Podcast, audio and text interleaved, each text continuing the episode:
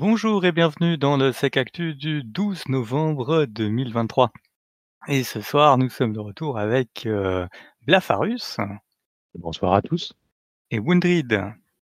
Bonsoir. Et nous avons une palanquée de sujets, une bonne partie un peu juridique sur des décisions de justice, etc. Après, euh, l'éternel problème des développeurs quand ils font de la gestion d'identité. Hum, deux, trois trucs sur euh, du spyware, euh, nos chers crypto ransomware et joie du moment, un peu d'intelligence artificielle pour être à la mode, et enfin un corner vuln. Comme on est au taquet, on peut ouvrir le comptoir. C'est parti.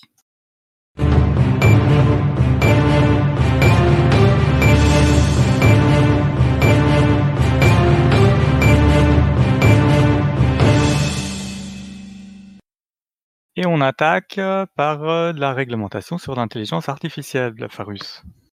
Et oui, la Maison Blanche vient de publier euh, un texte pour euh, encadrer le développement et en tout cas les grands principes euh, sur l'intelligence artificielle. C'est, on le sait tous, le sujet, le buzzword du moment.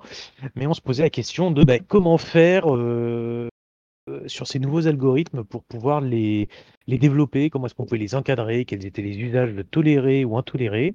On sait que l'Europe est en train de préparer son AIA Act qu'on devrait voir normalement bah, si tout va bien d'ici un mois à peu près, à la fin de l'année, ça risque d'être décalé. Et pour une fois, les Américains ont réussi à légiférer avant les Européens. Et donc, on a ce premier texte de la Maison Blanche. Ce qui est intéressant dedans, c'est qu'il va reprendre les grands sujets. Il va pas forcément lister tous les exactement dans le détail qu'est-ce qu'on ne peut faire ou qu'est-ce qu'on ne peut pas faire, mais il va reprendre des grands principes. Et on s'attend en fait à une déclinaison réglementaire certainement par des domaines d'activité plus tard. En particulier, moi, ce que je retiens, c'est que on veut plus de traçabilité, on veut un petit peu de contrôle sur ce que fait l'algorithme, donc un petit peu plus de, transparence et de confiance. Donc des termes un petit peu génériques euh, qu'on voit venir, et puis bah, on va attendre la suite des différents textes que pourront faire les Américains, et puis euh, peut-être leur déclinaison euh, au sein de leur corpus législatif. Ok, alors c'est les premiers à sortir quand même un texte normatif parce que le G7 il a fait des déclarations de grande intention euh, qu'on vous mettra en lien aussi si vous voulez aller lire euh, les considérants du G7. J'avais jamais ouvert un- une presse release du G7, j'avoue que c'est assez déprimant. Euh, bon, on espère que ça va que ça va aller dans le bon sens. Tu, sais où ça en est toi là hum, Qu'est-ce qu'il y avait eu? Il y avait eu une motion pour dire faut arrêter toute l'IA, tout ça de Google et consorts. Oui, bah, il y avait OpenAI qui, euh, et euh, d'autres qui avaient dit attention, euh, tant qu'il n'y a pas de législation, arrêtons le développement. Euh, je crois qu'il n'y a personne qui a donné suite. Euh, C'était juste un, Voilà. un, un- un appel au grand public, mais je vois mal en fait comment aujourd'hui on pourrait se permettre d'arrêter le développement sur ces algorithmes. Moi, j'ai une vision aujourd'hui, c'est que euh, euh, on- comme Google aujourd'hui filtre les recherches sur le web et, aujourd'hui on, a le score SEO de Google qui permet de savoir si oui ou non vous serez euh, le premier cabinet de conseil en cybersécurité, euh, le premier boucher du coin ou le barbier, bah, demain l'intelligence artificielle va nous faire pareil. Et, on l'a vu, c'est ça que je trouvais intéressant, il y a eu plein d'articles qui montraient que les, les algorithmes d'intelligence artificielle, en particulier les LLM par exemple, donc euh, Large Language Model, qui viennent écrire du texte et générer du texte, ils ont des biais. Euh, et en fonction de qui l'a édité, ils ont des biais politiques qui sont plus ou moins sur un axe. Et demain, en fait, si on n'a pas nos propres algorithmes, que ce soit des Américains, des Européens ou des Asiatiques, ben on va se retrouver bloqué avec euh, à être obligé de, de vivre et de penser comme leur modèle. Et ça, moi, c'est c'est quelque chose que je trouve fascinant. Euh, et c'est vraiment, je trouve, l'implication euh, sur la couche euh, sémantique et puis euh, du, vraiment des idées dans la cybersécurité et donc à partir d'intelligence artificielle. Euh, et, j'ai hâte de voir un petit peu comment ça va se dérouler. Et puis, euh, est-ce qu'il y en aura un qui mangera les autres? Ouais, ouais, on va, voir. On verra ce que ça devient. De toute façon, on vous commentera tout ça. Hein Puis vous serez aux premières loges parce que vous, on va tous tout prendre dans la tête. Alors comme on est très bon dans les transitions à cette reprise, hem et que j'ai réordonné au dernier moment les sujets, on va passer à un autre aspect juridique qui est, heu, la convocation devant le tribunal, heu, du, CISO, donc du RSSI de SolarWinds. Alors pour, vous resituer un peu parce que, des poutrages on en a beaucoup, mais SolarWinds ils sont ils étaient présents avec Orion dans beaucoup, beaucoup, beaucoup d'entreprises et dans des administrations, sensibles américaines. Ils ont eu une, heu, compromission dite en supply chain, donc heu, ils ont été compromis. Ensuite, ça s'est propagé par une mise à jour à l'ensemble de des clients d'Orion et puis après sur certains de ces clients, il y a eu, heu, différentes attaques qui ont été menées. Suite à ça, la SEC, qui est le gendarme de la bourse, heu, des États-Unis d'Amérique, a décidé, heu, d'aller voir un peu, qu'est-ce qu'ils pouvaient faire parce qu'il y a pas vraiment de délit à publier des logiciels pourris et à se faire poutrer. Par contre, il y a un délit qu'ils ont retenu contre, heu, le RSSI de SolarWinds, c'est la fraude. Hem, aux États-Unis, mentir à son, heu, actionnaire, c'est une fraude. Vendre ses stock options, alors qu'on sait que ça va mal et encaisser 170 000 de gains boursiers, c'est aussi une fraude et donc le CISO se retrouve, à comparaître, donc on verra quel est le jugement, mais à comparaître devant le tribunal avec une demande de la SEC qui est à la fois de rembourser les gains boursiers, heu, mais aussi une interdiction d'exercer en tant qu'officier dans l'ensemble des sociétés cotées sur le marché américain. Heu, donc pour un CISO, ça veut dire, heu, tu sors de là quoi, on veut plus te voir et des amendes et toutes peines complémentaires que le tribunal jugerait, opportun, d'infliger à cette personne malautrue. Je vous invite quand même à lire le PDF si vous avez envie de vous amuser. Il y a les pages 1 à 9 qui sont sympas et puis après vous sautez à la page 42 et vous allez voir le traitement interne de la sécurité par, heu, SolarWinds, c'est assez épique, hein. Donc ils avaient une charte qui disait, heu, voilà comment on fait du développement sécurisé dans les phases et tout et puis il y a des déclarations, enfin dans les mails internes, heu, ils ont vu qu'en fait c'était pas le cas dans les même dans ce que dit le CISO en interne, il dit clairement: «Oui alors bon, j'ai lu cette déclaration, c'est vrai que c'est faux» «heu, mais on va pas la changer, hein, heu, vous avez qu'à dire que c'est, heu, un travail en cours et puis, on verra bien». Et puis après il y a d'autres trucs, par exemple la vulnérabilité qui a été exploitée pour la compromission, pour Orion, elle a été remontée 6 mois en interne avant, avec quelqu'un qui dit: «Heu, faut faire quelque chose» et apparemment rien n'a été fait. Et il y en a comme ça pendant pendant tout le tout le PDF. Donc c'est vraiment intéressant, ça vous permet de voir les dysfonctionnements internes, les traces qui sont trouvées de ces dysfonctionnements internes. Et puis bon, c'est la partie à charge, donc restera à voir la défense. Parce qu'on sait pas si quand ils ont écrit, ils ont, heu, considéré qu'il avait quand même essayé de faire quelque chose ou pas, parce que dans leurs documents, ça on a l'impression que le mec il a rien fait du tout. Heu, donc voilà, c'est une belle progression vers la responsabilité, heu, des responsables de la sécurité et surtout de ne pas mentir à son actionnaire, surtout aux États-Unis, l'actionnaire est roi, donc heu, c'était pas un bon plan, ils ont trouvé ce moyen-là pour le coincer. Je Ah sais mais pas ce que vous en pensez, est-ce qu'il y en a de est-ce que c'est un truc qui est amené à à faire réfléchir les autres RSSI? Moi je trouve que c'est inquiétant personnellement, parce que je sais qu'en tant que, heu heu, pour accompagner des clients sur la partie cybersécurité, heu, on en a quand même qui aiment les indicateurs pastèques. Vous savez, cet indicateur-là qu'on présente en disant: «Oui, c'est vert, tout va bien», alors qu'on et en fait on a ce cet élément qu'on présente au comité de direction et derrière on a le, celui, le réel, qui, dit que: «Oui, en fait on a des problèmes, il nous faut plus de budget, il nous faut plus d'argent» et hem, je me demande en fait si demain en fait parce que le la comité de direction nous a demandé des indicateurs et nous a fait pression pour avoir ces indicateurs-là, est-ce que ça sera pas, heu, bah, ça se retournera pas contre, heu, contre le RSSI? Parce que, bah, lui, il risquait son poste à ne pas à à montrer des indicateurs orange ou rouge en disant: «Attention, c'est la catastrophe, ça ne marche pas». Et la direction lui a dit: «Non, non, mais en fait, c'est fini. Moi, tu me dis que ça va, tu me changes la façon de penser et hem et tu me mets du vert parce que, heu, sinon, heu, tu t'en vas» et là, je trouve le RSSI qui était déjà, heu, souvent pris entre le métier, la sécurité et les équipes IT, bah, là, il va se retrouver en plus avec la loi et et un gros risque de se faire, bah, renvoyer ou aller en prison, quoi. Non, enfin, moi j'y crois pas trop. là, dans dans le document à charge, ce qu'il y a, c'est que, c'est tout à charge. Mais, le gars, il a signé et puis il a vraiment dit: «C'est moi qui décide de faire de la merde». Si c'est ton patron qui te dit: «Moi je veux pas voir ça», il «Pas de problème, mais tu me l'écris dans un mail» et puis tu prends la responsabilité de ce que c'est. Parce qu'à partir du moment où on te donne pas ta délégation parce que pour qu'il y ait responsabilité, il faut qu'il y ait délégation hein, au niveau de l'entreprise d'un point de vue juridique. Si dans la délégation, il y a ingérence, tu n'es plus délégant et donc tu n'es plus responsable. Je pense que ça, ça se démontrera bien. Moi, je suis pas trop, pas trop inquiet là-dessus. Par contre, dire de la merde à son actionnaire, ça devient un problème. Dire de la merde au public, ça devient un problème. Et ça, je pense que ça peut bouger dans le bon sens aussi, quoi. Ouais, je pense que ça aidera à débloquer des budgets potentiellement et à dire, bah, non en fait mais là, il faudra avoir quand même des des, des ciseaux qui ont du caractère et qui pourront tenir face en disant: «Non, moi je te dis que ça va mal et voilà Mais oui! Il va falloir des ciseaux qui méritent leur salaire quoi. Ce sera pas mal. Et puis qu'ils soient rattachés à la direction générale, parce qu'ils ne sont pas membres du board, ils n'auront pas la capacité à s'exprimer.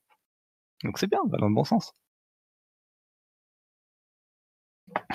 J'ai plombé l'ambiance. Désolé. Bon, il y a des fois des sociétés qui gagnent leur procès quand même. Clearview, euh, ils ont fait quoi? Ils ont réussi à pas payer?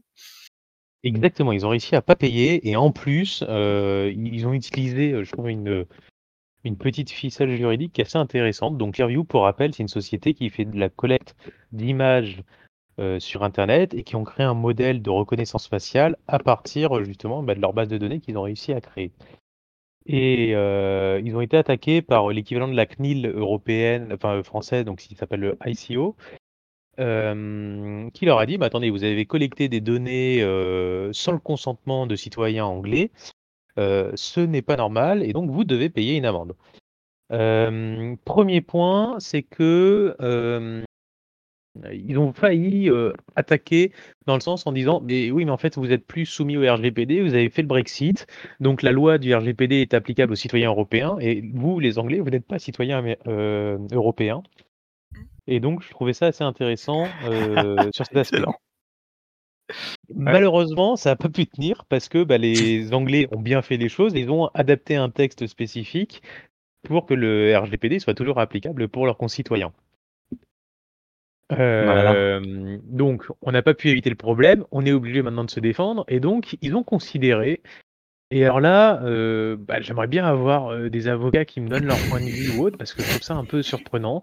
Ils ont dit que, certes, ils collectaient des données de citoyens anglo-saxons, mais que le produit n'était pas vendu au gouvernement anglais et qu'il était vendu à des entités gouvernementales euh, de pays étrangers pour que ces pays étrangers puissent se protéger euh, soit d'un point de vue défense nationale, soit d'un point de vue euh, sécurité intérieure.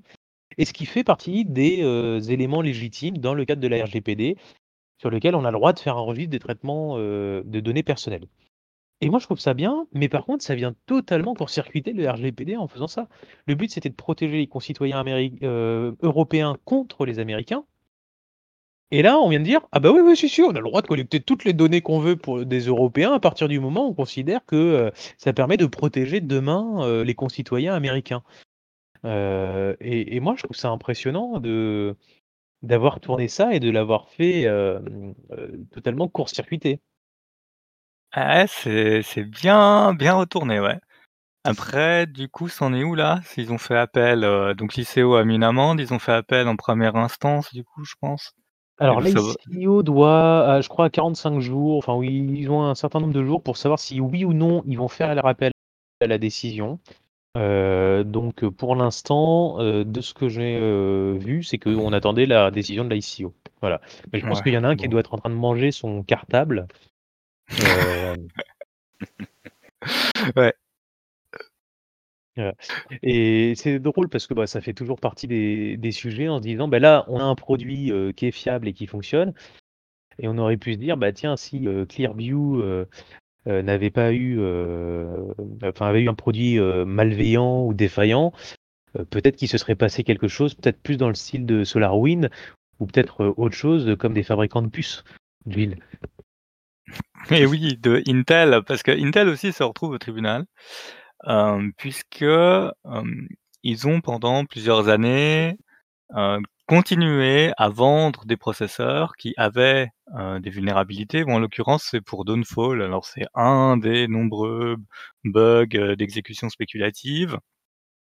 Heu et donc heu, dès qu'il y a moyen de faire de l'argent, hein, on fait des procès aux US, donc il y a une class action pour dire: «Pendant plus de 4 ans, vous avez continué, enfin vous Intel avez continué à, heu, vendre ces processeurs sans avoir fait d'analyse de risque et d'impact de la vulnérabilité qui tienne la route et sans avoir cherché à corriger quoi que ce soit, parce qu'en fait vous vous foutez complètement de la sécurité et vous vous intéressez que, heu, au profit». C'est à peu près ce que disent, heu, les gens dans la class action. Hem ça a peu de chances d'aboutir, mais c'est intéressant. C'est aussi un autre une autre évolution dans on va utiliser maintenant, les défaillances en sécurité pour, heu, vous embêter et gagner de l'argent. Après ça a peu de chances d'aboutir parce que la vulnérabilité, heu, est assez difficile à exploiter, que les cas d'exploitation, ça va pas être sur le PC du gars lambda, donc ça va pas être sur les membres de la class action. Du coup, voilà, c'est peu probable, mais ça pourrait faire une jurisprudence intéressante aussi, à suivre. Voilà. L'arsenal juridique se se remplace, enfin se renforce. Ce qui n'empêchera pas des, heu, fuites de données, n'est-ce pas Winrid? Ouais, trop bon. Bien joué Gilles. Heu, oui, on a habitué avec, heu, avec Troy Hunt, donc qui est, le chercheur en sécurité qui a, qui a mis à disposition le site Have I Been Pwned et qui permet de vérifier par exemple si, son adresse mail est sortie dans une fuite de données. Alors en général, heu, les fuites de données que recense Troy Hunt, on retrouve plutôt, heu, des identifiants mots de passe qui ont été dérobés. Là, c'est quelque chose d'assez, d'assez particulier qui a été publié cette semaine. Donc mardi, il a publié un ar un un article de blog aussi sur, sur ce sujet. Il a trouvé donc sur un forum, cybercriminel, une liste de 2,5 millions d'adresses de messagerie qui semblent avoir été créées en fait à partir de profils LinkedIn. Donc apparemment, ils auraient récupéré les noms, les prénoms, heu, ils auraient récupéré aussi les employeurs et à partir de ça, ils auraient agrégé avec d'autres sources pour rajouter notamment le nom de domaine de l'employeur et du coup, ils ont réussi à créer des une partie de vraies adresses, une partie de fausses adresses. Heu, tout ça en combinant, heu, en combinant ces listes et heu, mercredi, heu, Troy Hunt a rajouté un message en disant: «Il y a une nouvelle publication qui a été faite» et là, on se retrouve avec, heu, 14 000 000 d'adresses supplémentaires qui ont été publiées. Donc bah, je vous invite à regarder, de votre côté, si vous ne vous n'avez pas activé la surveillance, par exemple, pour vos noms de domaine. Dans dans la liste, il y a possiblement des des gens de chez vous. Donc à à regarder. Il y a uniquement Ouais. des mails qui sont qui ont été, heu, publiés ou est-ce qu'on peut aussi avoir, heu, des des logins mots de passe ou d'autres données personnelles qui pourraient faire du phishing un peu plus personnalisé?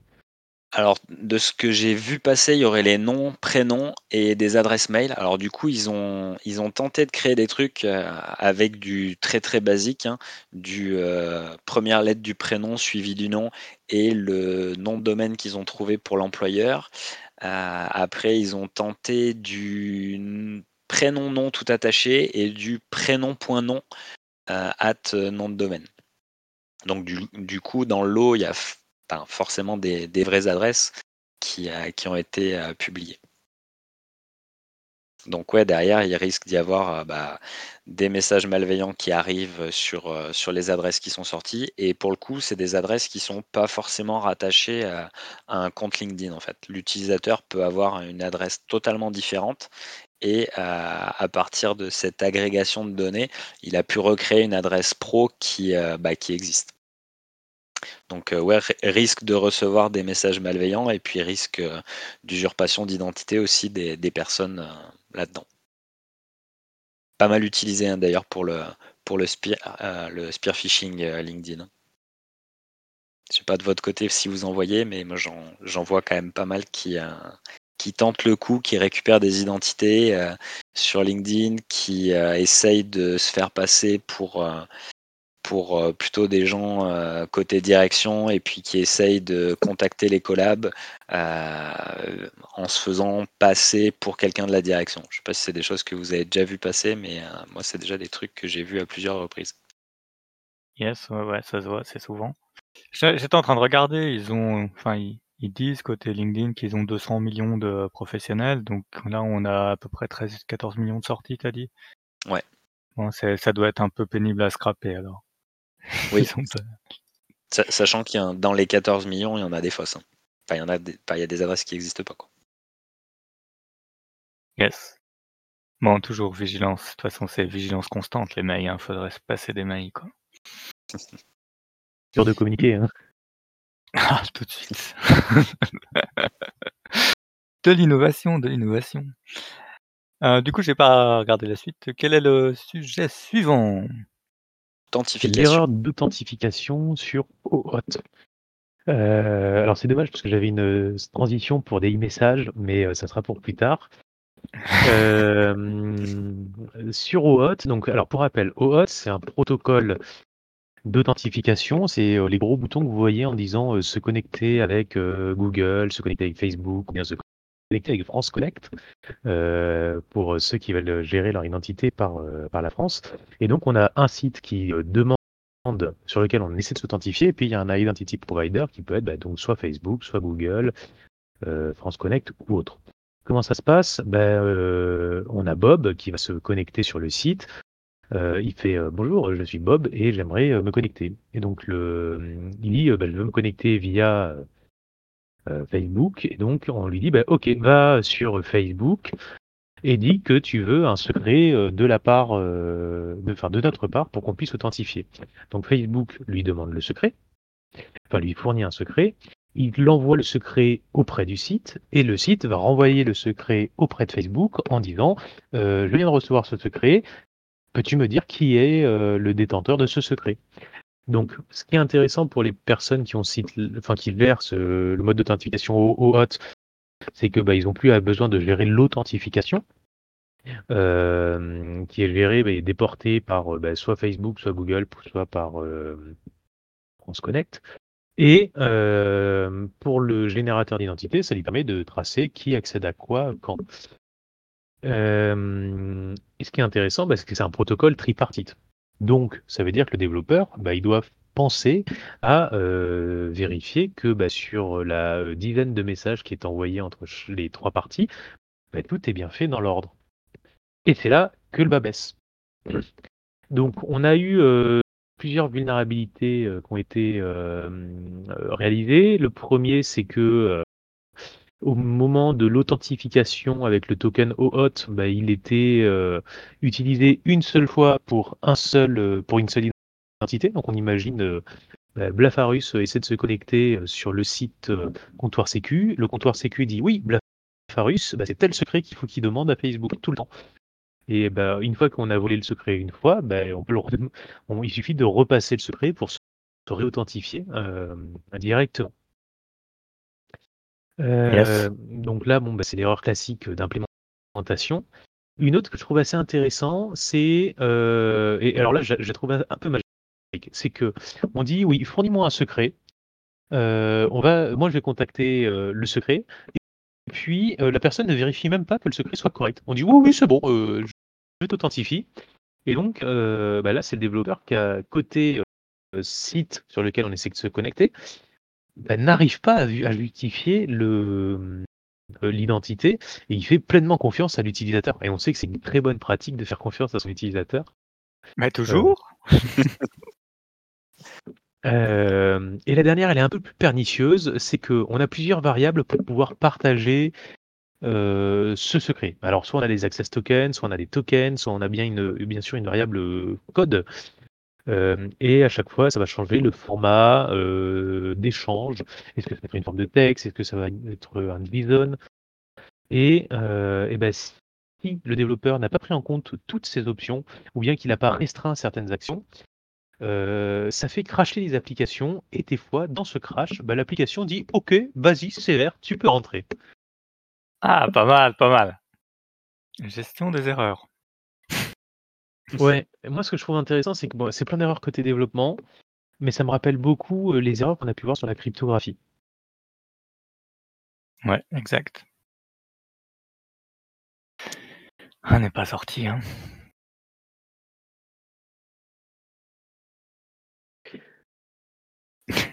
Et donc, sans plus attendre, transition euh, sur les erreurs de développement. Peut-être que c'est pas de la faute que du développeur, peut-être que c'est de la faute euh, des, bibliothèques que les développeurs utilisent. Wood. Joli. Du coup, ouais, on a, un nouveau styler qui semble plutôt cibler les développeurs Python, qui s'appelle Blaze Stealer.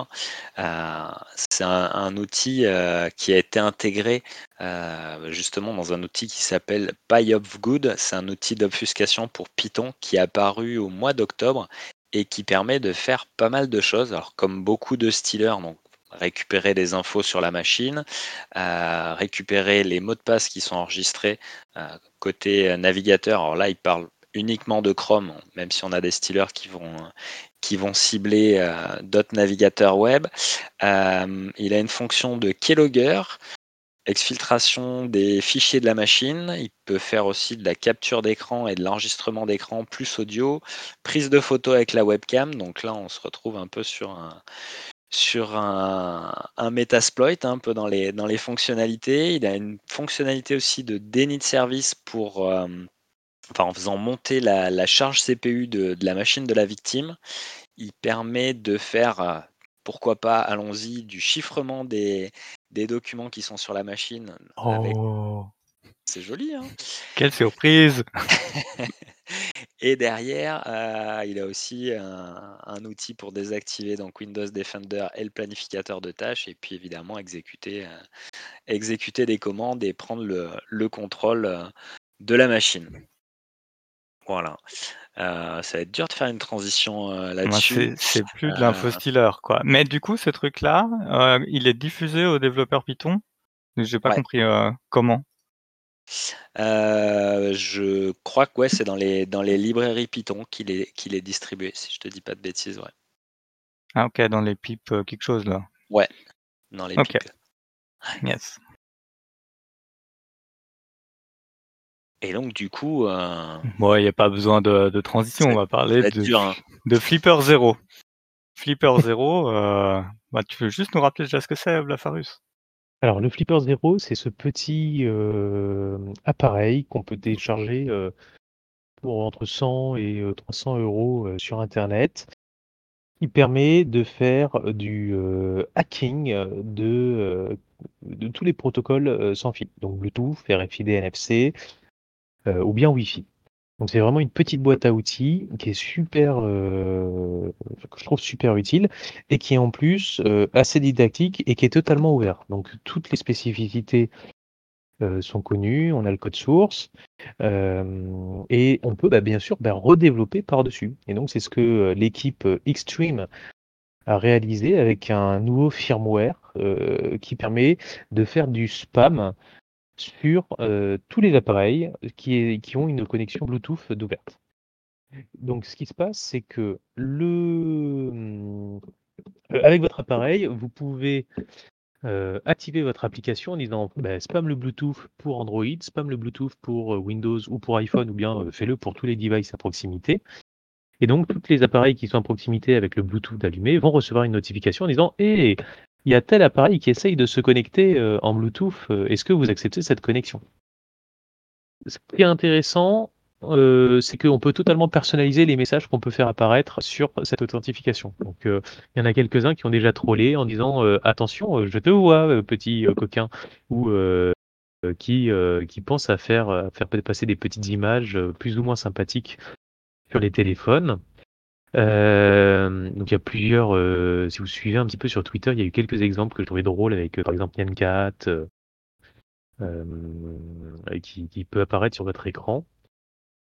Aujourd'hui, on a la chance quand même, c'est que ça s'arrête là. C'est pas, on n'est pas sur de la 0D euh, sur lequel on force l'authentification.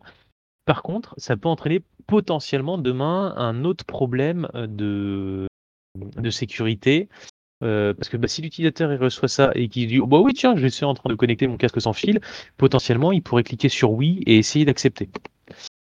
et donc ça c'est quand même un petit peu gênant en se disant bah, demain est-ce qu'on n'aurait plus des phishing que sur du mail, mais aussi sur ce vecteur Bluetooth avec un peu du phishing de proximité sur lequel on pourrait bah, demain, je sais pas, vider les contacts, récupérer les messages et, et, les coups de fil sans SMS e-catcher.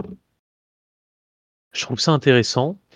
Et le moins une inquiétude aussi sur les dispositifs médicaux, parce qu'on sait qu'il y en a beaucoup qui travaillent avec du Bluetooth. Je ne sais pas comment ils vont réagir sur cette attaque. Est-ce que ça a été pris en compte? Parce que c'est pas une erreur de, de, manipulation, c'est une erreur de, protocole. Et potentiellement, on peut faire une requête sur tous les nouveaux appareils. Oui, il devrait reject hein, quand même. Bah, c'est intéressant ce que tu dis parce que c'est vrai que ça pourrait mener vers, vers d'autres attaques Sachant en plus que dans le firmware d'Extreme, euh, tu as une fonctionnalité qui est très sympa parce que dans le, dans le flipper de base, tu peux faire du euh, l'équivalent de la rubber ducky et, et automatiser de la frappe clavier. Et du coup, dans le, dans le firmware d'Extreme, tu peux passer soit de l'USB au Bluetooth. Et donc, du coup, tu peux le passer en mode clavier Bluetooth, ce qui pourrait être euh, sympa aussi s'il y avait moyen de combiner les deux, combiner l'activation du Bluetooth et, euh, passer en mode euh, clavier. Quelle bonne idée, mais, mais vous me faites rêver. Hein. Je, vais peut-être pas retourner bosser demain. ah, ça peut être chaotique quand même. Hein. ça serait... Moi, j'avais pas pensé à ça, mais t'imagines un clavier qui se connecte à ton téléphone. Toi, sans faire exprès, tu as cliqué sur oui. Euh, ta musique continue à tourner et, euh, en fait tu te retrouves à ton téléphone qui ton écran euh, virevolte dans tous les sens ah ça serait j'avais pas pensé à ça mais c'est une bonne attaque je trouve. Ouais et ça marche super bien hein, le, coup du, clavier Bluetooth avec, ce firmware là alors pour le coup l'appli sur le, spam Bluetooth elle est dans le firmware mais pas dans la dernière version stable. Elle y sera prochainement là elle est juste elle est juste dans les, dans les dernières bêtas, si je dis pas de bêtises. Super, on, a à peu près deux semaines euh, pour euh, couper le Bluetooth sur tous les devices. Ouais ah. Eh bien, sans transition encore, on va parler de durcissement pour Linux. Ouais. Alors du coup, bah, j'ai pas énormément de, choses à dire dessus. Euh, un petit outil qui a été, qui a été publié par, par l'équipe de Synactive, donc boîte française, donc ça c'est plutôt, plutôt chouette. Un outil euh, qui s'appelle SHH pour System D Hardening Helper. Donc euh, System D c'est le c'est l'outil euh, d'initialisation que l'on retrouve sur bah, la plupart des distris Linux aujourd'hui. Et, et, donc du coup, cet outil, c'est un outil qui est développé en Rust, donc par Synactive, et qui permet, euh, sous forme de liste de contrôle avec un niveau de sécurité, d'effectuer, euh, d'effectuer des petits contrôles et savoir un peu son, niveau de sécurité pour, euh, pour chaque point. Donc je l'ai, je l'ai regardé très rapidement, j'ai pas encore eu le, temps de, de, le tester, mais en tout cas ça a l'air, ça a l'air plutôt sympa. Voilà. Très bien, et ben, on retourne côté spyware avec, euh, Kaspersky qui nous a fait une, euh, petite, euh, publication.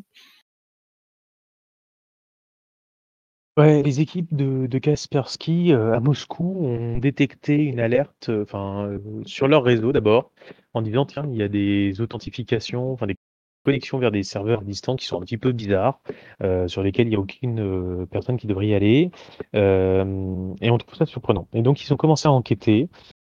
ce qui est génial dans ce qu'ils ont fait, c'est que, bah, il y a quasiment tout qui est publié sur leur démarche intellectuelle. D'un point de vue chronologique, il y a, de tête 5 articles et ça ils valent vraiment tous le coup parce que c'est très bien écrit et et on rentre dans le détail, de manière assez intéressante.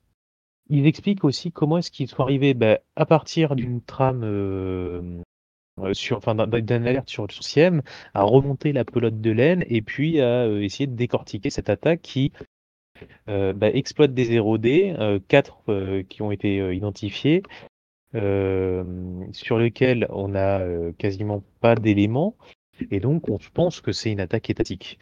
Et ils expliquent aussi comment bah, ils ont pu mettre en confiance les différents personnes infectées au sein de leurs équipes et qu'ils ont commencé à essayer de retrouver tous les éléments de cette attaque pour pouvoir identifier toute la chaîne. Et ils montrent tous les problèmes qu'ils ont pu avoir parce que bah, l'attaque était quand même très sophistiquée.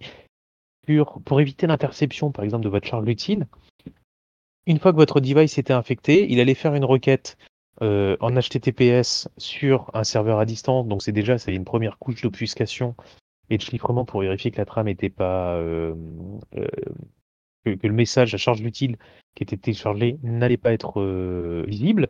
Mais en plus, cette charge utile était elle-même chiffrée. alors il faut que je, vérifie, mais il me semble que c'était rechiffré en AES.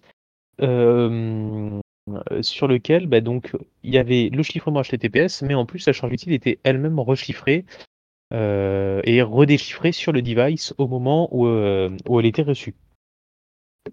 Donc ça complexifie énormément le, les, les opérations de forensique pour justement rechercher l'information. Ils ont fait énormément de man in the middle, beaucoup de caches de Faraday.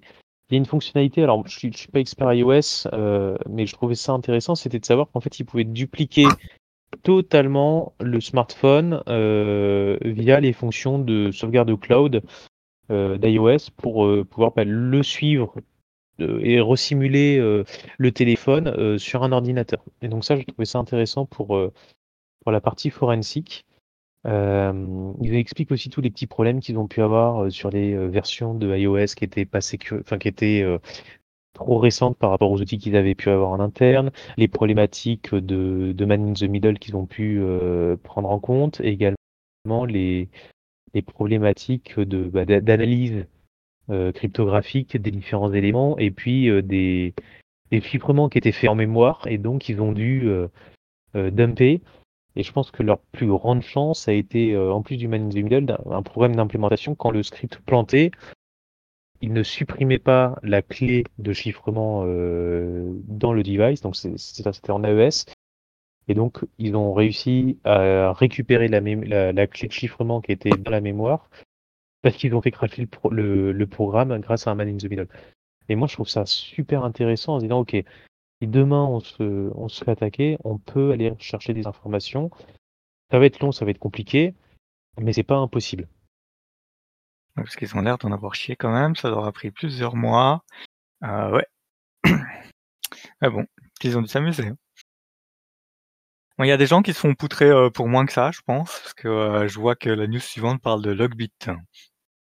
Ouais, alors Logbit, euh, ça va me permettre de faire un, lien avec euh, une publication de, de assez récente euh, dans, la, dans la partie CTI, où ils ont publié une synthèse de la menace ciblant les collectivités territoriales, en disant que c'était très souvent des attaques à but lucratif et principalement des rançongiciels qui les touchaient.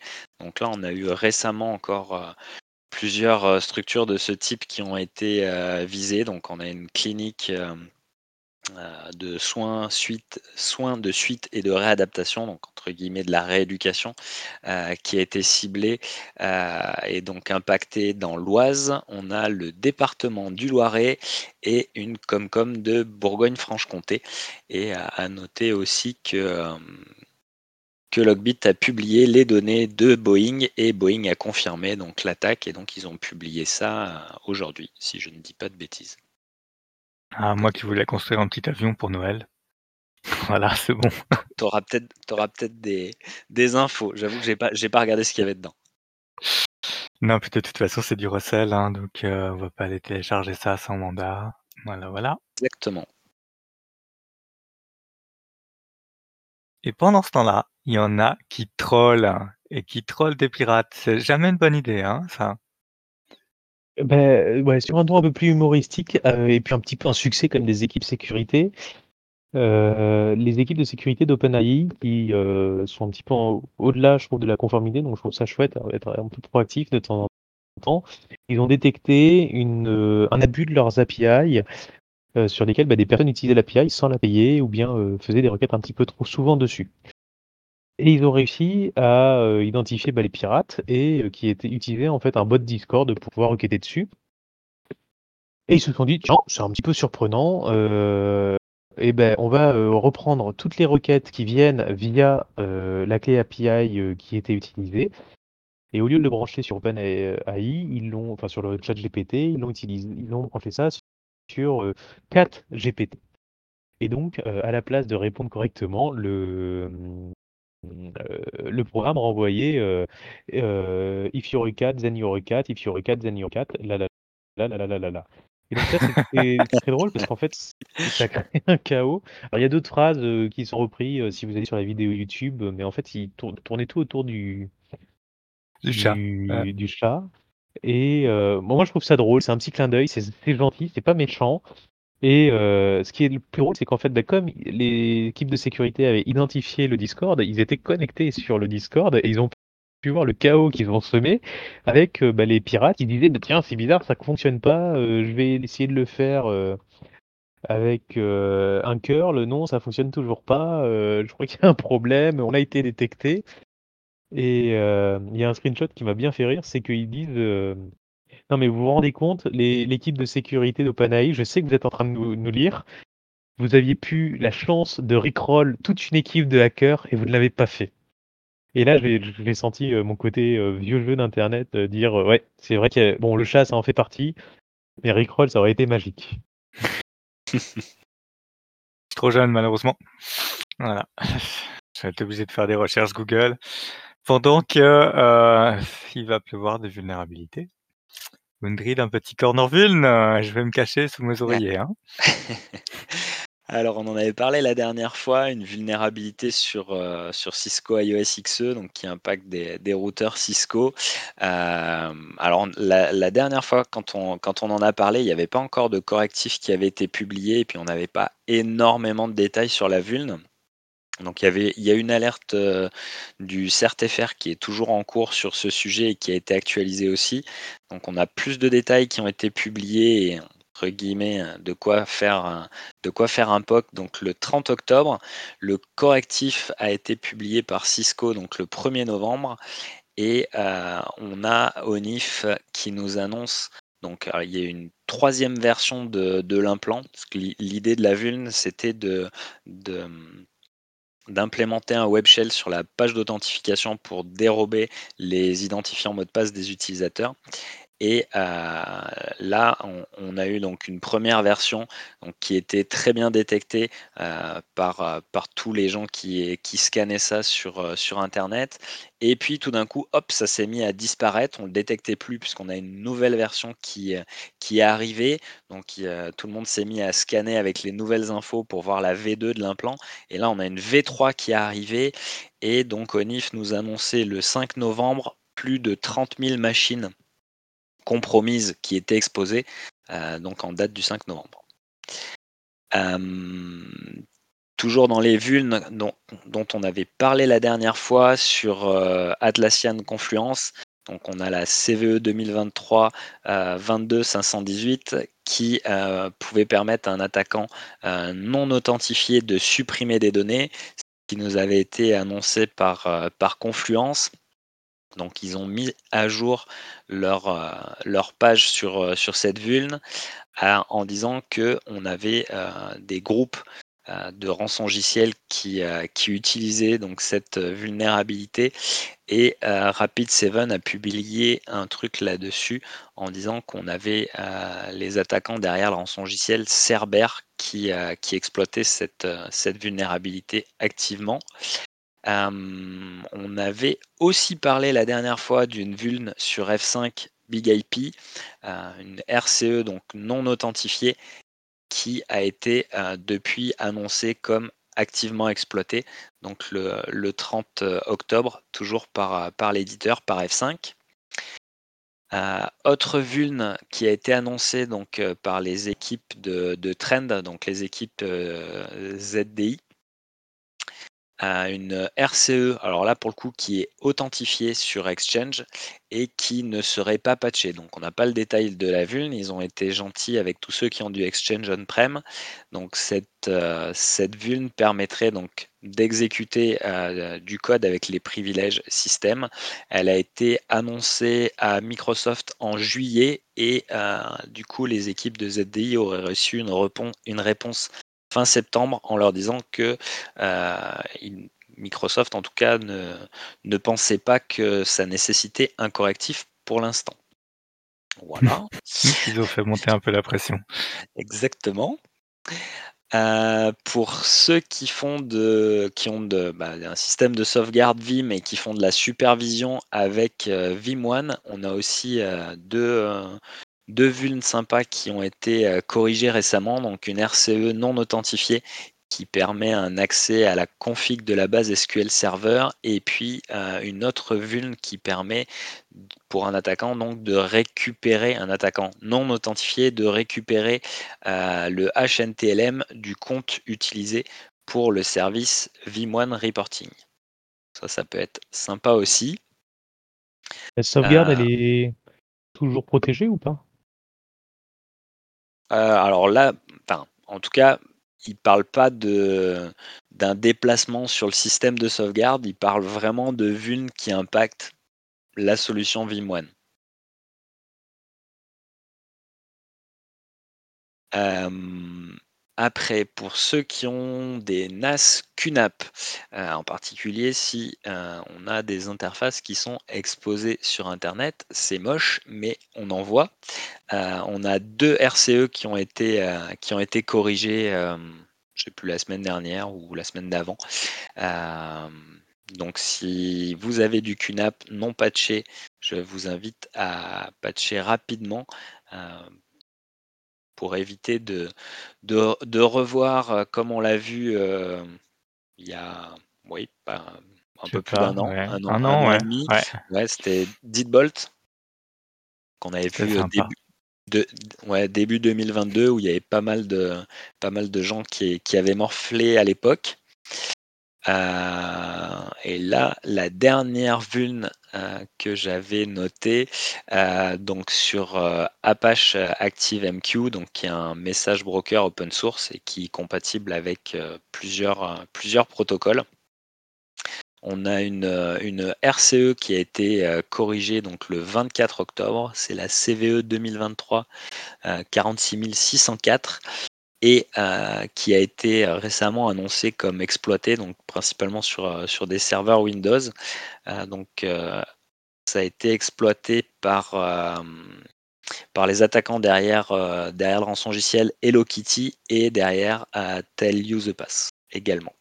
Voilà, et on a un article aussi que j'ai mis dans les liens où ils expliquent en fait que l'exploitation se fait via le protocole OpenWire.